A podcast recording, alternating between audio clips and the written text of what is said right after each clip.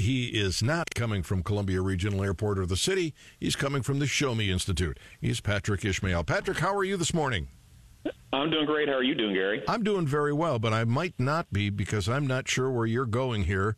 Missouri might be falling further ahead when it comes to government transparency. What uh, what evidence do we have of this? Well, so what we're seeing around the country is uh, a lot of proposals that are dealing with spending records, and, and the latest example of this is in Texas. Uh, and in Texas, uh, what what happened was there was a city that had a concert with Enrique Iglesias, and what uh, the public was trying to find out was how much they were paying Mr. Iglesias, uh, you know, through their tax dollars to do this concert, and the city of McAllen was disinterested in providing that information, and, in later reports kind of revealed that the city had actually lost about a half million dollars uh, on this concert with Mr. Iglesias, and and subsequent to that, uh, there has been action to try to require cities in Texas to provide spending records specifically for big events like this because uh, you know there are, there are reps in Texas that think that the public have a right to know about what uh, their local uh, taxing districts, what their cities uh, are actually spending their money on. Um, I, I think it's it's a really important thing to bring up because here in Missouri we actually have another kind of proposal which is more wide ranging. And I think it's a really important proposal that would require every city in the state to reveal how they spend their money, regardless of, of whether it's a special event or not. So, uh, if the city is spending money on uh, cars or if they have a contract with a particular contractor, uh, that they would have to actually publish on, uh, I think, either a six month or one year basis uh, what they are actually spending their money on. I think this is good governance. Uh, and, and unfortunately, you know, we're getting so close to the end of the legislative session that it's not really clear whether or not we're actually going to see that become law. I think the one in Texas probably has a really good shot. Um, the one in Missouri that is, I think, more wide ranging and, and uh, I would say even more important, uh, it, it really depends. It's gotten through the House. It's in the Senate committee right now. There's been talk about making it kind of like an optional program, and that's a bad idea because I think what you'll end up seeing is that bad actors will say, "Yeah, well, it's optional. We're we're not going to tell you how we're spending our money," and then the good actors will provide it and will receive extra scrutiny that you know they should receive scrutiny, but they're not going to receive. Uh, you're not going to see that scrutiny applied to people who probably really need it. So it needs to be kind of a mandatory reporting system, uh, and I think that what you're seeing in Texas is a limited example of that. I'd, I'd like to see that in Missouri as well. Uh, is that House Bill 81?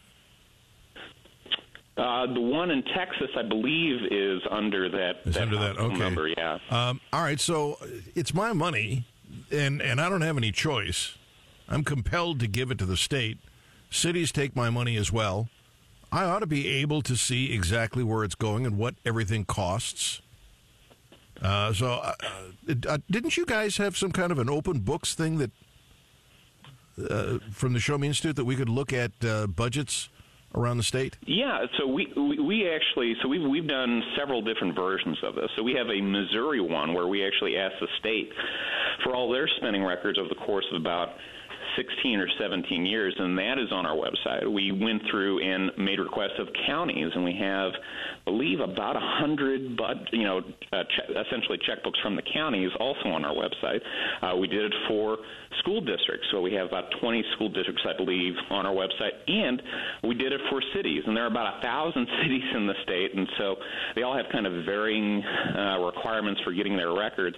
We have about a hundred cities from across the state, which is only about really 10 percent of, of the whole state in terms of of cities, the whole number of cities that we have.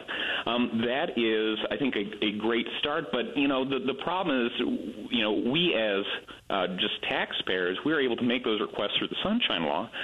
But these cities have lots of options in terms of trying to obstruct whether or not you can actually get those records. And one way that they do that is that they can quote prices because they can charge you for uh, getting these records, even though they really shouldn't be able to.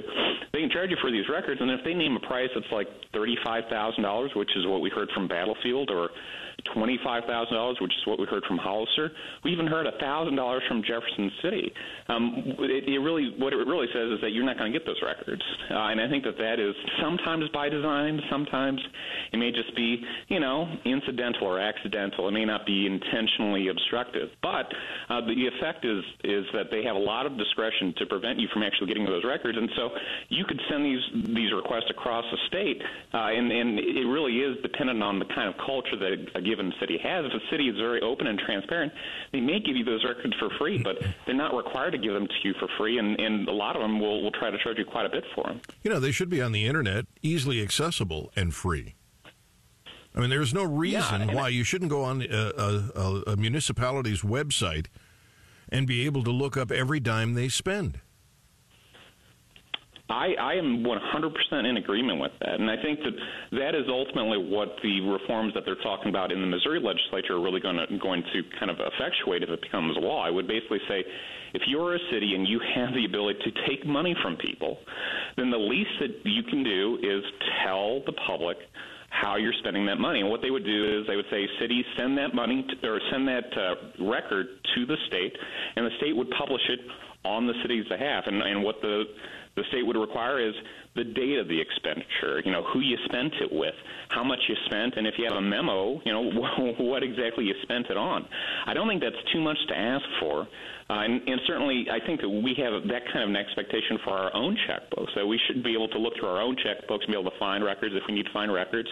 There is no reason to think that these cities, which are already filing reports that would require that they at least have these these uh, spending records available. I mean, the, they're already making reports to the state that summarize their revenues and their spending. If they can make a report that summarizes their spending, they must know what their spending is, which means that they're not really creating a new record.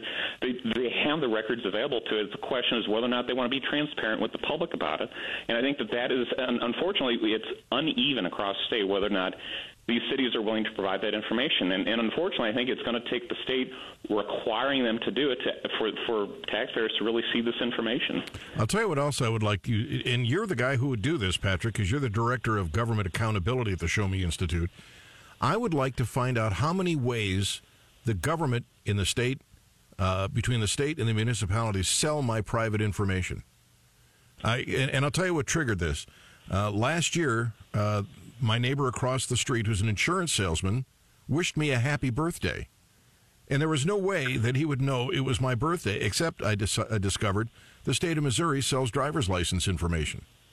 I was like, gee, who else is selling my information? How much money are they making on this information? I'd love for you to look that up someday, too. I did. I did not. Well, I did not know that they did that. I know that there's some information out there, like uh, voting record information, that I think that the they can that can be purchased, and I don't, I don't know exactly the extent or, or what all sensitive about that. But uh, if the state is selling uh, driver's license information, that's news to me, and that's really concerning. Yeah, I mean it's it's as bad as losing the money. It's losing your private information. Patrick Ishmael, Yeah. Director of Government Accountability at the Show Me Institute. Thank you for being with us this morning. Thank you. All right, coming.